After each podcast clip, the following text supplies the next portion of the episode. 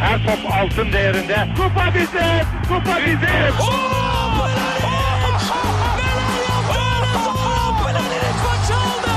Dengeli de attı. İsabeti de buldu. Matta Fontervi.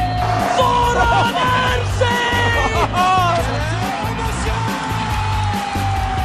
Dışarı çıkardı. Geldi, geldi, geldi.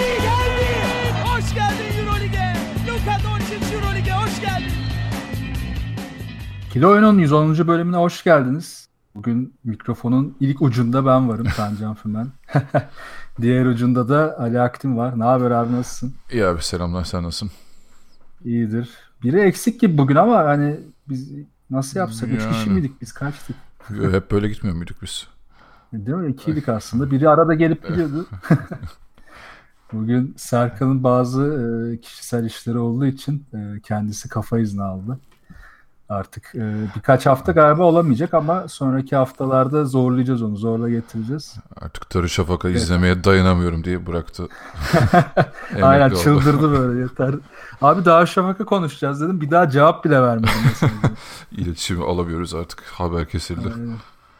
Hiçbir şekilde ulaşamıyoruz. Ama bu arada gerçekten ya Darüşşafaka konusunda yani şunu söyleyeyim konuşacak yeni bir şey olana kadar e, pek de bir şey konuşmamıza gerek yok. Sen ne diyorsun abi bu konuda? Ya öyle hatta bizim işte YouTube yorumlarından birini gördüm. Abi Darüşşafaka konuşarak niye hem bizi hem kendinizi yoruyorsunuz tarzı bir yorum vardı. Yani çok da şey haksız sayılmaz açıkçası. Evet, son dönemde aldığımız en haklı yorum. Ya tabii ben biraz şey düşünüyordum orada ya ne olursa olsun Türk takımı hani konuşmamız lazım ama gerçekten onlar da biz niye buradayız havasından pek çıkamadılar.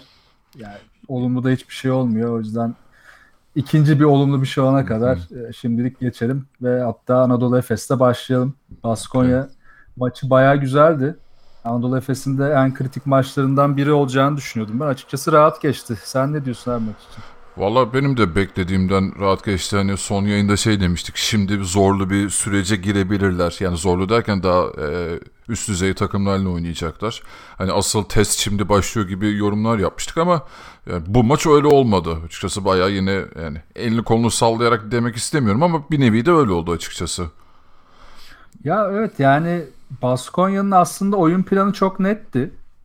Ee, yani Anadolu Efes'i dışarıda baskı kurup o yüzleri üçlük atmaktan uzaklaştırmak ve hani içeriye drive'larını zorlaştırıp hani biraz oralarda top çalmayı kovalamışlar. Bunu yani bu strateji üzerine kurmuşlar maçı. Yer yer işlettilerdi ama devamında çalışmadı. Yani Efes birçok şeyi doğru yaptı. Özellikle de hani Dunstan'ın form tutması galiba bunda etkili oldu.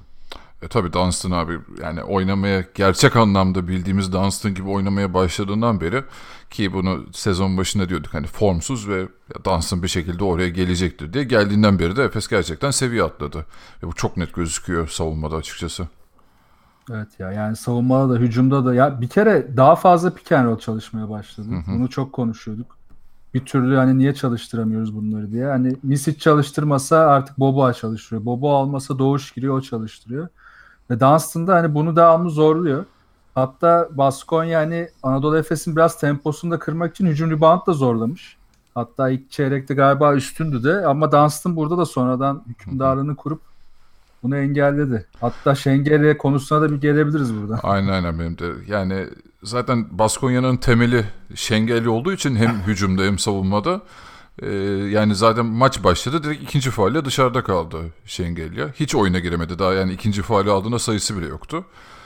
E, ondan sonra girdi 3'ü aldı. Daha dördüncü faulünü 3. çeyrekte mi aldı? Ya da dördüncü çeyreğin başı mıydı öyle bir şeydi. Yani Çok hızlı aldı. Hı hı. Hiç oyuna giremedi, hiç katkı alamadılar. E, o da zaten Baskonya'nın dediğim gibi temeli olduğu için e, yani B planına gitmek zorunda kaldılar. Orası da hiç işlemedi açıkçası. Kısaları çok kötüydü bir de Baskonya'nın bu maçta. Evet. Yani Vildoza'yı falan e, dövse yeridir hoca. Yani 3 top üst üste mi kaybetti bir ara? Evet ya berbat da o süreç. Zaten oyunda 13 dakika kalıp e, eksi 1 ile çıktı. Aynen. hiç oynatmasan çok daha karlı bir gün geçirebilirdin. Yani Ya Hoyer- kısalar işte çok kötüydü ve hani e, kısalar kötü olunca Şengeli'ye daha çok yük bindi aslında. O da iyice zorlamaya başladı. Yani bir tek şeyleri forvetleri çalıştı açıkçası Baskonya'nın. Ee, şey Matt Jennings çok iyi bir maç çıkardı. Hani o maçtan hiç düşmedi açıkçası yani. Efes kontrolü elinde bulundurduğu anda bile hani Baskonya'yı maçta tutabilen tek faktör oydu psikolojik olarak. Bir de Voigtman'dan işte bir rebound katkısıyla sayı desteği aldılar. Onun haricinde Baskonya'nın tüm oyun planı yerli bir oldu. Ya zaten Perasovic bir noktadan sonra hani Voigtman dedin oradan devam edeyim. Bir noktadan sonra hani mola konuşmalarını da dinledikçe şunu fark ettim. Devamlı forvetten hani Voigtman'ı dışarı devirip orada bir e, eşleşme sorunu yaratıp şut bulmaya ya da işte Jenning'e şut kullandırmaya çalıştı. Başka hiçbir çözüm üretemedi. E, kısalar dediğin gibi çok kötüydü. O işte bir ara Şengelya'nın üzerine çok yük bindirdi. O hani biraz daha dışarıdan oynamaya çalıştı. Yani birkaç Hı-hı. üçlük buldu o sırada ama o da tabii e, faal probleminden sonra iyice düştü oyunda.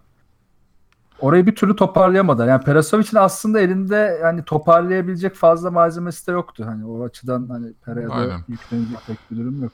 Ya bir de yani bu maçın tabii e, ya Efes adına tek kötü tarafı şuydu. ikinci çeyrek. Çünkü ne oldu? Misic çıktı. Kontrol daha çok Larkin'e kaldı. Larkin de zaten yani o eski Euroleague günlerini mumla arattığı için bu aralar yani kafa olarak yok abi sahada yani. Yok. Bir hiç yok abi. delicilik göstermeye çalışıyor, şut atıyor falan ama hiç yok yani gerçekten. Bildiğimiz Larkin'le bu Larkin'in hiçbir alakası yok. Zaten Larkin'in olduğu süreçte düştü Efes oyundan. Orada bir Baskonya farkı kapatmaya başladı. Sonra hani Larkin'in yediği haltı 3. çeyrekte temizledi tekrar Efes. Ondan sonra da bir ya daha oyuna girmedi. Bu konuda Ergin Ataman'ı takdir ediyorum. Hani bir birkaç maç şeyde eleştirmiştik. Hani Larkin'i kötü olmasına rağmen biraz fazla mı tutuyor sahada diye. Bugün ya bu maçta sadece 10 dakika tuttu ve bir kısım yani bir ya 3-4 dakikası belki hatalı denebilecek bir rotasyonda. Onun dışında bence çok doğru bir tercih yaptı. Çok az oynatarak. Çünkü Larkin hani hücumda katkı vermemesi yanında hücumun spacing kısmını da bozuyor. Yani pastan sonra duruyor. Tabii, tabii. Katları yapmıyor. Oyunu takip etmiyor. Hani bazen böyle hani şey anlarında evet hani e, pick and roll'ü kullanmaya çalıştığı anlarda eğer drive pass yapabilirse ki bir tane falan yapabildi. Evet bir hani faydasını görebiliyoruz ama hani bir tane iki tane pozisyon için Lakin oyunda tutmak şu an e, Efes'e zarar veriyor. Ergin Ataman da bunu çözmüş.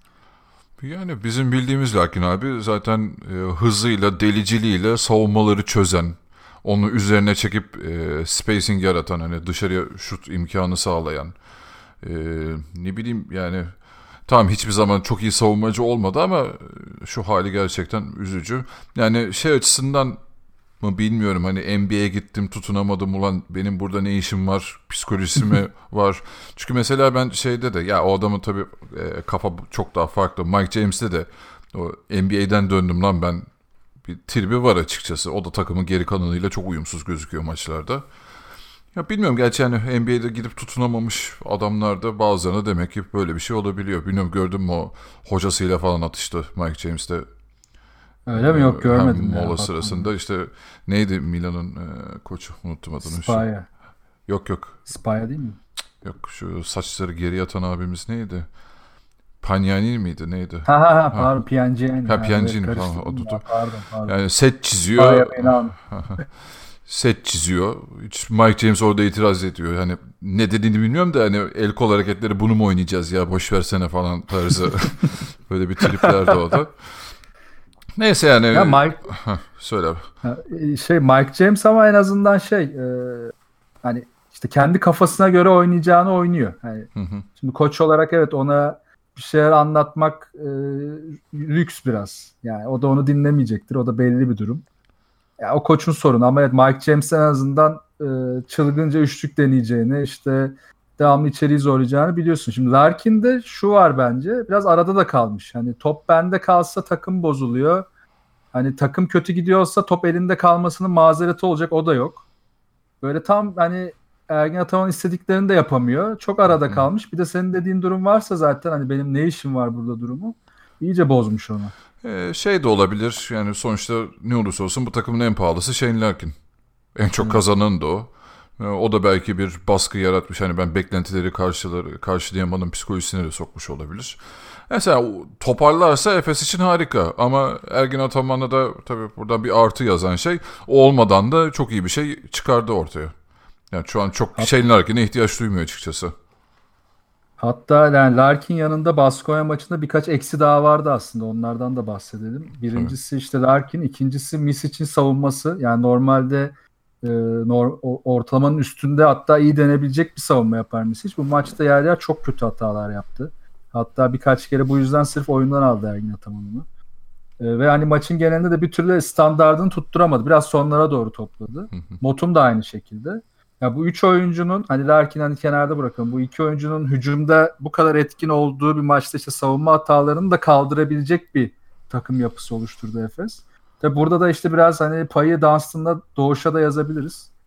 Ee, yani Dunstan iki oyuncunun işini yaparken Doğuş'ta girdiğinde cidden dış savunmada hani bu sezonun belki de en etkili oyunlarından birini çıkardı. O da beni mutlu ediyor açıkçası bu yapı içerisinde. Şey de var biliyorsun Doğuş bir gece önce de milli takımla maça çıktı. Evet ya. Orada Hatta da şey, 25-30 oynadı yanılmıyorsam. Duydum onu Ergin Ataman açıkladı. Ee, Kerem Tunçer'i aramış maçtan sonra. Ya hocam işte Doğuş'u yollamayalım biz dinlensin çok yoruldu falan diye. O olmaz hocam falan bizim de maçımız var falan demiş. Biz çok seviyoruz tabii. Takımda çok etkili olsun. Bizim çok ihtiyacımız var diye. Ama Doğuş'ta toplantı yapmışlar. O zaten tamam demiş ben oynayacağım demiş. Hiç sıkıntı çıkarmamış yani. Galiba orada bir yanlış anlaşılma da oldu. Hani evet bu, evet ben de öyle anladım. Değil mi? Türk oyuncular muhabbetinden dolayı yani Ergin Ataman'ın işte Türk oyuncuların süre bulmasına rağmen kötü oynamasından biraz dert yanmıştı. Ama tabii orada hedefinin doğuş olmadığı belli. O biraz daha yok, lig rotasyonuna aynen. sokmak istedi. Evet oyuncuları düşünüyordu. Ama herhalde çözülmüştür. Ee, bu maçın özelinde var mı abi beklemek istediğin bir şey? Ee, Valla ben Motum'un katkısından e, bahsedecektim. Ya bir şey notum vardı. Ya bu maçın belki de en önemli e, istatistiği de yani Baskonya'ya yaptığı 20 top kaybı. Ya gerçekten evet. ellerinde tutamadılar. Ha tabii burada Efes'in sürekli topa baskıyı da hiç kesmemesi çok önemliydi. Yani 13 top e, 13 top kazanma yani e, zorlamak çok önemliydi. Baskonya dediğimiz gibi zaten o kısalardan pas bir türlü çıkmayınca e, pas araları, topa baskıyı çok iyi yaptı Efes. Yani dediğimiz yani. gibi rahat bir maç oldu açıdan. Ya 20 top kaybı gerçekten çok kritik. Özellikle de hani şimdi bak Baskonya için üzücü taraf şu %44 ile üçlük attığın bir maçı kaybediyorsun. Çünkü 20 Hı-hı. top kaybı yapıyorsun. Aynen. İşte hücumu e, ayarlarken ya da bazı dengeleri kurarken işte bunlar en kritik durumlar. Yani top kayıpları, asist sayısı, asist turnover oranı.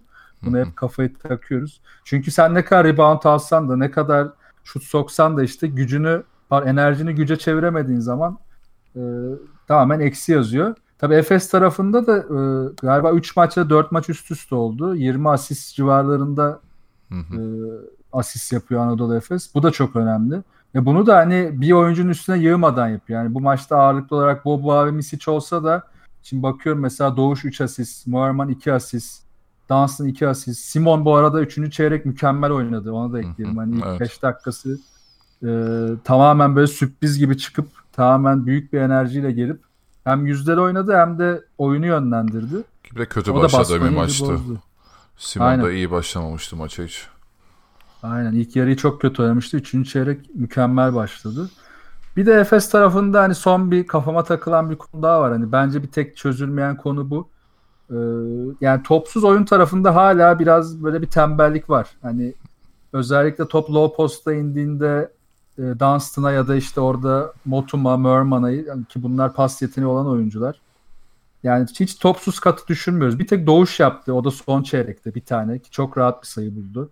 Belki bura, biraz daha burada işte hani Larkin oyundayken biraz daha bunları düşünse ya da Misic ya da Simon biraz daha bir şeyler üretebiliriz. Hatta hani savunma dengesini bozma açısından da yani Baskonya'nın savunması iyi değildi bu maçta ama daha iyi savunmalar geldiğinde bu topsuz oyunlara ihtiyacı olacak efendim.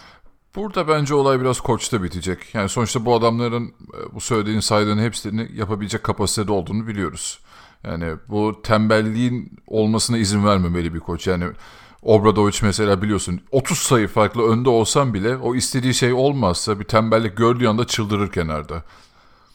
Maçın son evet. topu olsa bile yani o 30 sayı farklı biliyorsun sahaya e, şey elini kolunu sallayarak girer yani Obradoviç. Burada biraz Ergin Ataman da yani Efes şeyi öğrendi işte başta onu diyorduk. E, hep geriden kovalayan takım konumunda diyorduk. Şimdi liderliği almayı öğrendi Ve bunun üzerine biraz daha yırtıcılık katmaları gerekiyor. Hani oyundan o şekilde hiç kopmamaları gerekiyor. O da dediğim gibi bence biraz e, Ergin Ataman'ın takıma biraz enjekte etmesi gerekiyor onu. Doğru söylüyorsun. Yani biraz da tabii bu işler sırayla gibi ya. Yani ilk başta işte rotasyon oturdu. Hı hı. Sonra savunma oturdu. Şimdi yine dediğin gibi biraz daha hücumda işte roller oturdu. Şimdi işte üstüne yırtıcılık, topsuz oyun, ee, biraz daha savunmayı 40 e, dakikaya yayma hala hani düştüğü anlar oluyor. Mesela Anadolu Efes'in özellikle hücumda gereksiz post-up'lar oynadığında ya da işte zorlamalara girdiğinde çok çabuk top kaybedip ya da kötü hücumlar yapıp fazla geçiş hücumu verdiğinde onun da hemen savunması bir sallanıyor. Bunlar da işte biraz sırayla olacak gibi. Var mı abi beklemek istediğin başka bir şey? Yok hayır bir şeye baktım fikstüre haftaya Real Madrid ondan sonra Olympiakos. Evet iki tane güzel sınav bekliyor onları. E, güzel geçecek. O zaman e, kısa bir ara verelim. Sonra Barcelona Fenerbahçe ile devam edelim.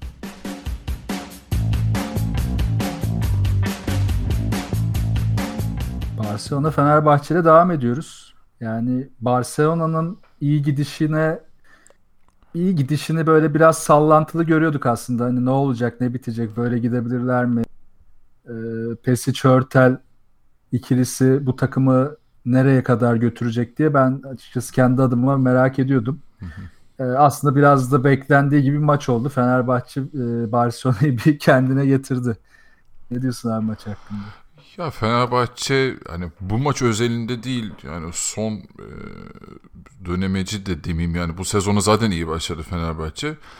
Bir tek Efes'e kaybetti şu ana kadar ki o dönemlerde bile daha formunu tam yakalamış değildi. Yani hem Fenerbahçe hem Efes şu an aşırı formda gidiyor. Ki biz Fenerbahçe'nin aslında sezon başında bu kadar formda olmasına da alışkın değiliz. Ee, mutlaka evet, genelde daha düşük başladığı sezonlar oluyordu. Aynen yani bireysel olarak oyuncuların bir kendini bulması falan böyle bir şey, nasıl diyeyim Şubat'ta falan Fenerbahçe'den ilk ışıklar gelmeye başlardı. Bu sezon başında geldi bu ki işte hani e, iki tane de yeni oyuncun var. İşte biri sakatlandı üzerine Eric Green geldi. Onu ha bu maç zaten bu maçın e, hikayesi de şeyden çıkıyor. Yani Kostas Sulukas oynamadı. Fenerbahçe'nin evet. şu an bir numaralı e, lideri.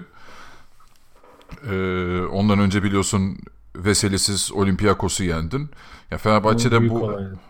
bu parçalar olmasa bile hiç oyundan kopmuyor Fenerbahçe. Hep üzerine bir şey koyuyor ve bireysel performanslar çok iyi. Hani böyle bir Fenerbahçe'yi durdurmak çok zorken Barcelona'nın zaten buna karşı e, koyabileceği bir şey hiç yoktu ki e, en önemli silahlarını maça hiç sokamadı. Mesela kim dersek e, Chris Singleton yani gerçekten bireysel yaratıcılığı çok yüksek bir oyuncudur e, Singleton. Yani maç boyunca 5 top kullanmış. Ondan da 3 sayı Pesic üretmiş sadece. Kötü kullanıyor ya. Yani Pesic bence Singleton'dan e, ne alabileceğini hiç anlamamış. Bu çok üzücü. Ya ben Pes e, Singleton adına da üzüldüm maçı izlerken. E, neyse zaten değiniriz buna. Yani onun haricinde e, Fenerbahçe biliyorsun Dixon'la başladı maçı. Ya bende bir endişe vardı. Acaba şimdi hem Eric Green hem Dixon'la o istediği top yönlendirmeyi yapabilecek mi Fenerbahçe diye. Hani görsel olarak Barcelona'da biraz e, savunmada istekli, eforlu başladı da bunun altının çok boş olduğunu gördük. Fenerbahçe gerçekten o savunma e, setlerini, pardon hücum setlerine geçince yani bir topa baskı vardı ama Fenerbahçe çok çabuk kırdı bunları. Ki Barcelona'nın da bunlara karşı bir B planının olmadığı bence çok sırıttı yani maç boyunca. Kesinlikle. Kesinlikle yoktu ve yani orada çok bence ciddi bir stratejik hata yaptılar. Yani Fenerbahçe'de e, oyunculara ve topa baskı yapmak Fenerbahçe'ye topa baskı tam sahada Fenerbahçe'yi sete geç yerleşmek için faydalı ama yarı sahaya geçtikten sonra topa baskı yapmak Fenerbahçe gibi hücumda çok disiplinli olan bir takımı çok bozmuyor. Yani Fenerbahçe gibi takıma belki de savunmada işte daha fazla pas arası, ilk pasına baskı, e, oyuncuları daha forvetten çıkan oyuncuları daha fazla işte top aldırmama savunması yapmak daha etkili. Hatta bunun da örneğini bence Edim Hanga verdi. Yani Edim Hanga girdiği anda maç toparladı Barcelona adına. Hatta hemen 2-3 top çaldı, e, hızlı hücuma çıkardı. Ki onu da kenardan getirdim yanlış hatırlamıyorum. Evet evet. Ee, bence yani ilk 5 başlaması gereken en azından Fenerbahçe'ye karşı oynuyorken Hanga üzerinden bir savunma stratejisi yaratmak gerekirken Pesic çok hatalı bir tercih yapmış orada. Ee, yani zaten Barcelona hani e, o yükselişi bence biraz şeydi. Yani altı boştu diyeyim. Ee, yani kısaları da hiç e, oyun içine giremedi Barcelona'nın. Yani Hörtel yine bildiğimiz Hörtel'di yani. El ya. Aynen ben de hiç özlemişim. Ki bu arada maçtan sonra şeyi dinliyordum. E, İsmail Şenol dinliyordum. O şeyi biliyor musun bilmiyorum. Bu Hörtel ile Dixon arasında özel bir şey varmış. Çekişme varmış. Ha o Karşıyaka döneminde. Hmm, Karşıyaka döneminden. Evet. e, şeyde Efes'te oynarken Hörtel. Abi zaten Dixon o şekilde bir maça geldiyse ya da bir maç o şekle geldiyse yani Dixon'ın buralarda çıldırdığını biliyoruz. Yani öyle özel bir motivasyonla çıktı. Ee, burada da gerçekten Hörtel'i eli boş yolladı diyeceğim. Yani sadece Hörtel değil abi. Pangos falan da hiçbir şey yapamadı maç boyunca. Sıfır üretti yani. Bakıyorum eksi dörtle bitirmiş maçı verimlilikte. Evet, sıfır, sıfır her şeyde sıfır. Yani sıfır sayı ikilik sıfır, ikide sıfır, üçlük üçte sıfır, üç asist bir top kaybı. evet. Baya kötü yani. Ee, kısalarından da şey alamayınca yani sadece bir Oriola ile falan biraz sertlik yapmaya çalıştılar ki Kalinic de hani o tarz durumlarda hiç sinecek bir adam değil. Ee, yani Fenerbahçe adına gerçekten çok özel olarak şunu yaptı diye bileceğim bir şey yok. Ee, bir kere zaten topa yukarıda baskı yapıyorsan sen Fenerbahçe'yi arka tarafta çok açık veriyorsun. Fenerbahçe topu çok iyi e, artık hani herkes e, kimin nerede olduğunu kimin hangi perdeden e, sıyrılacağını çok iyi bildiği için o şutları da takır takır buldu Fenerbahçe boşlukları. Ee, yani bütün oyun zaten kontrolündeydi ki oyun biliyorsun garbage time'a gitti yani en sonunda. Ve hani bu dediğin konuda PES için ben ısrarını da anlamadım. Yani e, Dixon coştukça özellikle hani maçın başından itibaren ikinci yarıda da çok kritik anlar oynadı. Israrla e, tepede baskı yani ya trap yapmaya çalıştı ya ikili sıkıştırma yapıp e, hızlıca döndürmeye çalıştı savunma ama savunma ikili sıkıştırma yapıp kalıyor. E, buna Aynen. çok ısrar ettikçe de Fenerbahçe üst üste sayılar buldu. Yani çünkü top dediğin gibi çok hızlı dönüyor. E, Dixon bu ikili sıkıştırmayı derebiliyor. Guduric bile deldi yani. Aynen. Ki Guduric'in tembelliğine den vurdu kaç e, zamandır. Bu maçta gayet iyiydi. Ya bunda ısrar etmesi gerçekten çok saçmaydı. Yani Pesic gibi bir koçun e, işte yani biraz da bu şeye gösteriyor galiba artık hani NBA'de de konuşuyoruz ya bazı klasik koçların yeni yapıya ayak uyduramadığı için silinmesini ki hepsi artık işinden oldu neredeyse birkaç tanesi kaldı. Galiba Avrupa'da da bunu yavaş yavaş göreceğiz. Abi zaten büyük ihtimalle Pesic bu maçı düşünürken ya, tamam ben Kostas Lukas'ı kitleyeceğim. Oradan o evet. pas trafiğini engelleyeceğim diye düşündü. Olmayınca tam Dixon'ın üzerinde kalacağız diye düşündüler. E dediğin gibi Dixon zaten onların arasından çıkabilen bir adam. E, tamam bunu yaptı abi B planın ne o zaman? O yok işte. yani bir de şey değil ki yani tamam hadi Solukas olsan olacaktık şimdi e, sırtı dönük kalenin için var etkili. Datome savunmada kötü evet yani iki maçta hatta bayağı kötü ama hücumda aldığı sürede %90 verimlilikte falan oynuyor. E onu nasıl durduracaksın? Ona da çözümü yok. Vessel'ın pick rollerinde ya da işte gelen back picklerde yaptığı katlarına da çözümün yok. E sen zaten Sulukas'ı durdursan da bunlara çözümün yok ki. Yani hiçbir şey yapamadı zaten bu konuda da. Hani dediğin gibi B planı hatta C hatta D E hiçbir şey yoktu. Hı hı. Hiçbirine bakmamış yani. Ya, çabuk çözüldü zaten maçta da. Ondan sonra da hiç geriye bir şey kalmadı. Şey ne diyorsun? Eric Green'i nasıl gördün? Ya Eric Green'i tabi biraz daha e, hevesli gördüm. Hani o şey diyordum ya geçen hafta. Biraz böyle hani maç eksiği var ama bir yandan da böyle o maç eksikliğinden dolayı sahada böyle bir suskun durgundur yani girdiğinde de bir çabalamıyor gibiydi. En azından bu maçta o çabayı gördüm. Hoşuma gitti. Ee, özellikle iki kısalı hatta bazen yerler üç kısaya dönen Fenerbahçe'de eğer 3-4 maça falan bir form tutabilirse çok çok önemli olacak. Bu maç umut verdi bana Erik Green açısından.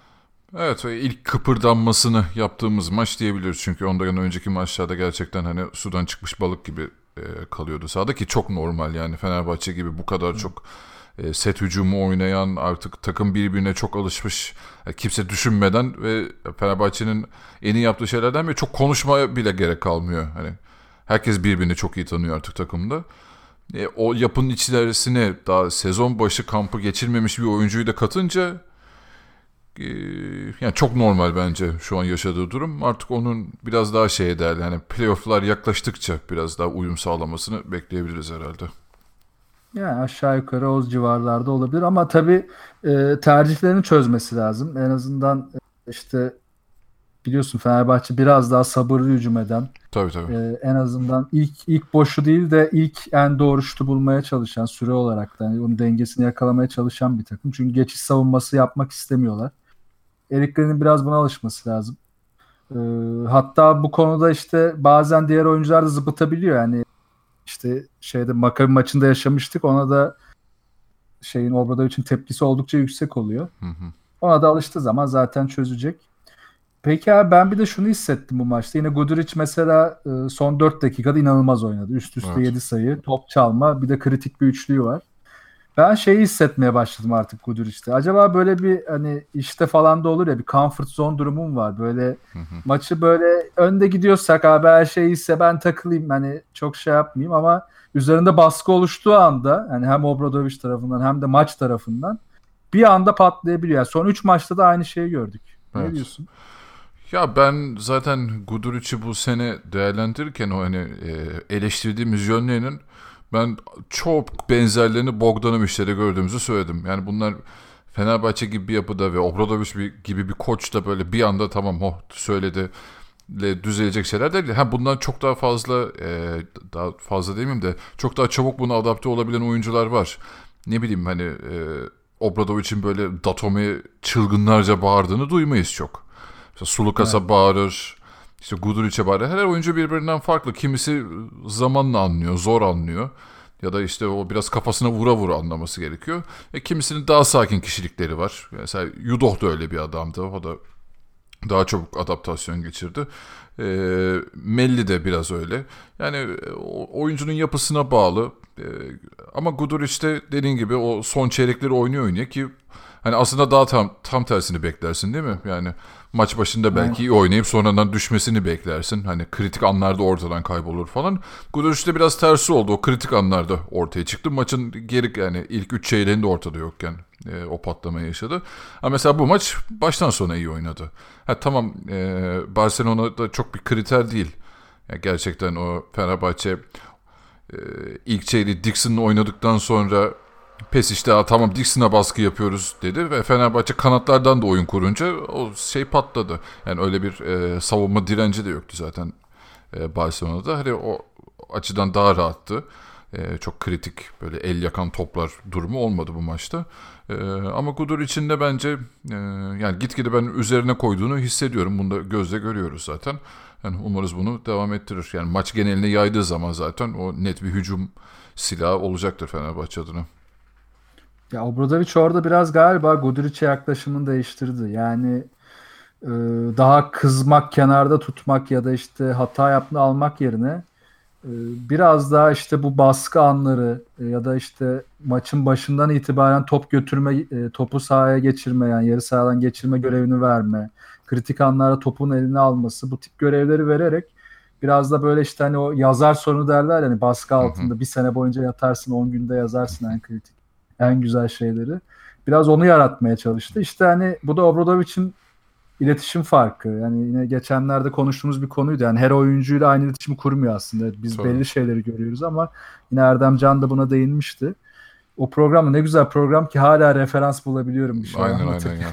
Arada açıp dinliyorum. Aynen. Dinlemeyen varsa Erdem Can'la olan kaydımızı mutlaka dinlesin. Fenerbahçe ile ilgili hem de işleyişiyle ilgili çok güzel bilgiler vermişti kendisi. Ee, buradan hani biraz da şeye değinebiliriz. Ee, yani Barcelona tarafına. Hani Hörtel dedik. Ee, Singleton dedik. Yani Hörtel'i hiç özlemedim. Aynen. Hörtel'i ben takımda da kimsenin sevdiğini zannetmiyorum. Çünkü ya maçın çok önemli bir anda maçlar kafa kafaya giderken iki kere Singleton mismatch yakaladı. İkisinde de Hörtel kaldırıp attı ve sokamadı. Sonra Hen- Hanga, Adam Hanga ya da işte Honga o da böyle çok kritik mismatchler yakaladı. Orada da hiç sallamadı. Sonra kenara aldı Pesic. Ve çok uzun süre oyuna sokmadı. Ha dedim en azından bir şey çözdü. Keşke alsaydım yani Fenerbahçe için daha iyi olacak. Yani Pangos'la beraber biraz da hani elinde savunma malzemesi az olsa da Barcelona daha elde toplu bir savunma yapabildi bir yere kadar. Sonra 5 dakika kala yine gitti Hörtel aldı ve ondan sonra zaten kendi ayağına sıkmış oldu Pesic. Yani ne Singleton'ı kullanabiliyorlar bu şekilde ne Pangos'tan verim alabiliyorlar. Yani şu an Efes'in yaşadığı 2 sene 3 sene boyunca yaşadığı şeyi Barcelona'da çok net görüyorum. Yani ve Pesic'e yani Barcelona başkanı olsam ya hocam Hörtel'i lütfen tribüne at falan derim yani. Tamam Allah kahretsin parası neyse vereceğim falan derim. Ama yapmıyorlar yani biraz orada da bir rotasyon e, muhafazakarlığı var hala. Abi zaten bu Barcelona işte iki sene önce miydi bu hani e, Hörtel Efes'ten Barcelona'ya gittiğinde biz şaşırmıştık. Ulan ne alaka bu herifler yeniden yapılanmaya giriyor. Artık tamam Navarro bıraktı ya da işte o şey sezon artık e, süre almıyordu. Yani onun liderliğinden çıktı takım. Yeniden bir yapılanmaya girilecek. Ulan yeniden yapılanmanın ilk parçası Hörtel olur mu abi? Çok saçma gerçekten. Hangi kafayla içip içip oyuncu mu transfer ediyorsunuz ne abi? Yani hiç mi görmediniz? Yani ben kontrat hani şöyle bulur diyordum. Ya bir Rus takımı verir. Böyle Himki Mimki gibi işte Kuban gibi ya da işte ortalamanın altında ama birazcık e, bütçesi olan topu bir kişinin eline vermek isteyen daha alt düzey bir takım belki kontrat verir diyordum. Demek ki Barcelona da kendini bu takımlar seviyesinde görüyor.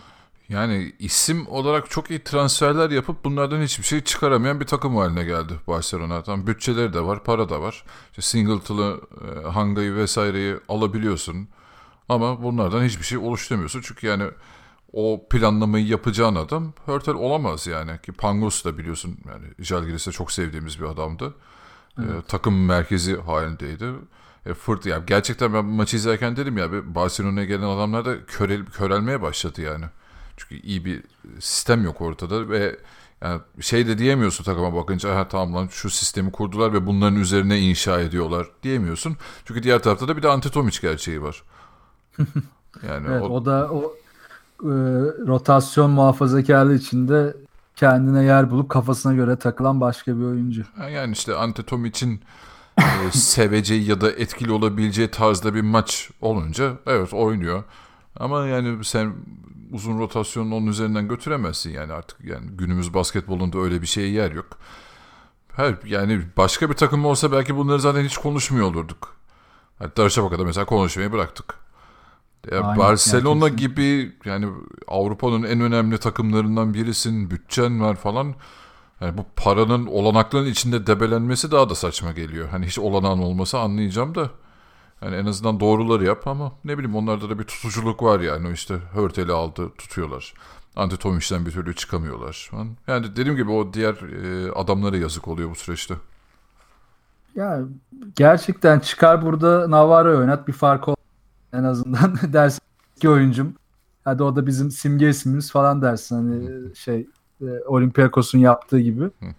Ama hani öyle bir durum da yok. Neye ısrar ediyorsun belli değil. Yani mesela Singleton, Serafin ve Henga oyundayken en iyi savunmayı yakaladılar. Çünkü 3 atlet 3-4-5'e dizildiği zaman Fenerbahçe'nin potaya yakın bütün etkinliğini kısıtladılar. Yani bu, bu kadar barizken hala ısrar oraya Tomic almaya çalışmak, Victor Claver almaya çalışmak, ne bileyim işte e, kısa rotasyonda Hörtel'i sokmaya çalışmak, yani ayağına sıkmak.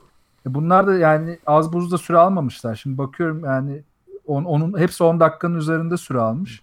Belki de sen maç almak istiyorsan 5 dakika bile vermemen lazım. Evet, evet. orada bir direnç yaratabilirsin. Ya bununla da uğraşmıyorlar. Neyse Barcelona zaten hani e, Milano ile beraber bundan sonra herhalde ufak ufak düşüşü başlayacak aşağıya doğru. Yani evet o tut dikiş tutturamayan takımlar işte zaten Makabi hala toparlayamadı ki onlar yine bir koç rotasyonuna girdi mi orası cacık biliyorsun. ee, Makabi çok eğlendirecek bizi bu sene. Evet, Baskonya yani onlar da koç değiştirdi bakalım bir çıkış yakalayabilecekler mi oradan soru işareti ee, şeylerini de çok bilmiyorum gerçi. Bakayım e, fikstürleri ne durumda ama yani Baskonya'nın tabi biraz daha o e, Perasovic'in başarılı olduğu dönemde elinde tabi Larkin var. Daha iyi diyordu. O sistemi yakalaması zor. Yani bu elindeki malzemeyle çok iyi savunma yapabilmesi gerçekten zor. O kısa rotasyonuyla. Belki onlar da bir transfer bir yerlerden bir şeyler koparmaya çalışabilirler kısa rotasyonu. Öyle hissediyorum şu anda. Ama yani artık şey e, üçte bir geri kaldı. Yani buradan sadece 3 galibiyet çıkarmış olmaları. Yani geçen sene çok daha iyi bir takımken daha doğrusu son 200 senedir çok iyi bir takımken e, bariz bir düşüşte onlarda yani. The Final Four da orada. Bayağı bence tatları kaçıktır. Evet evet o, o hayal artık şimdiden bence. Yani çok acayip bir dönüşüm, e, değişim yaşamazlarsa o iş olur yok gibi.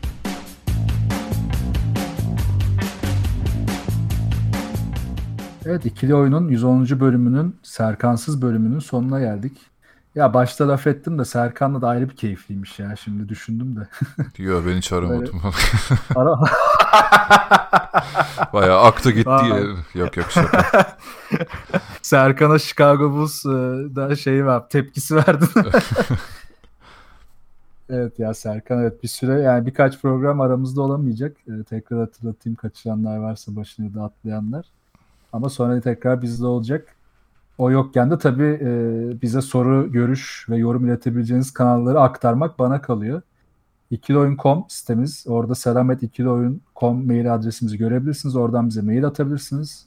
Twitter, SoundCloud ve Spotify'da ikili oyun diye aratırsanız şak diye çıkıyoruz. Oralardan da bizi takip edin, dinleyin, paylaşın. Muhabbet etmek isterseniz Telegram'da ikili oyun grubumuz var. t.me slash ikili oyun. Bunu Serkan gibi söyleyemedim ama. ME'ye biraz da vurgu gerekiyor. Aynen oraya biraz vurgu lazım. T.me e, e, slash ikili oyun grubuna bekleriz. Onun dışında yayınlarımızı Geek Yapar'ın YouTube kanalından takip edebiliyorsunuz. Ee, ha bir de benim Twitch kanalı var. Orada şu evden eve nakliye bazı bilgiler aktarmaya başladım. Evde taşıdığım için bu konuda uzmanım. Biraz basketbol konuşuyoruz. Sonra da e, şeyler arası nakliyat nasıl yapılır, e, kolileme, e, koli bandının incelikleri falan Şey var mı abi o balonlu şeylerle eşya sarma falan? Var hepsi var abi. Onunla sarıyorsun artanları da patlatmanın e, verdiği haz üzerine sosyolojik bir inceleme yapıyoruz. Gayet eğlenceli. O zaman e, tekrar görüşmek üzere. Hafta içi NBA kaydımız olacak. Bir sonraki yayında görüşürüz. Hoşçakalın. Hoşçakalın.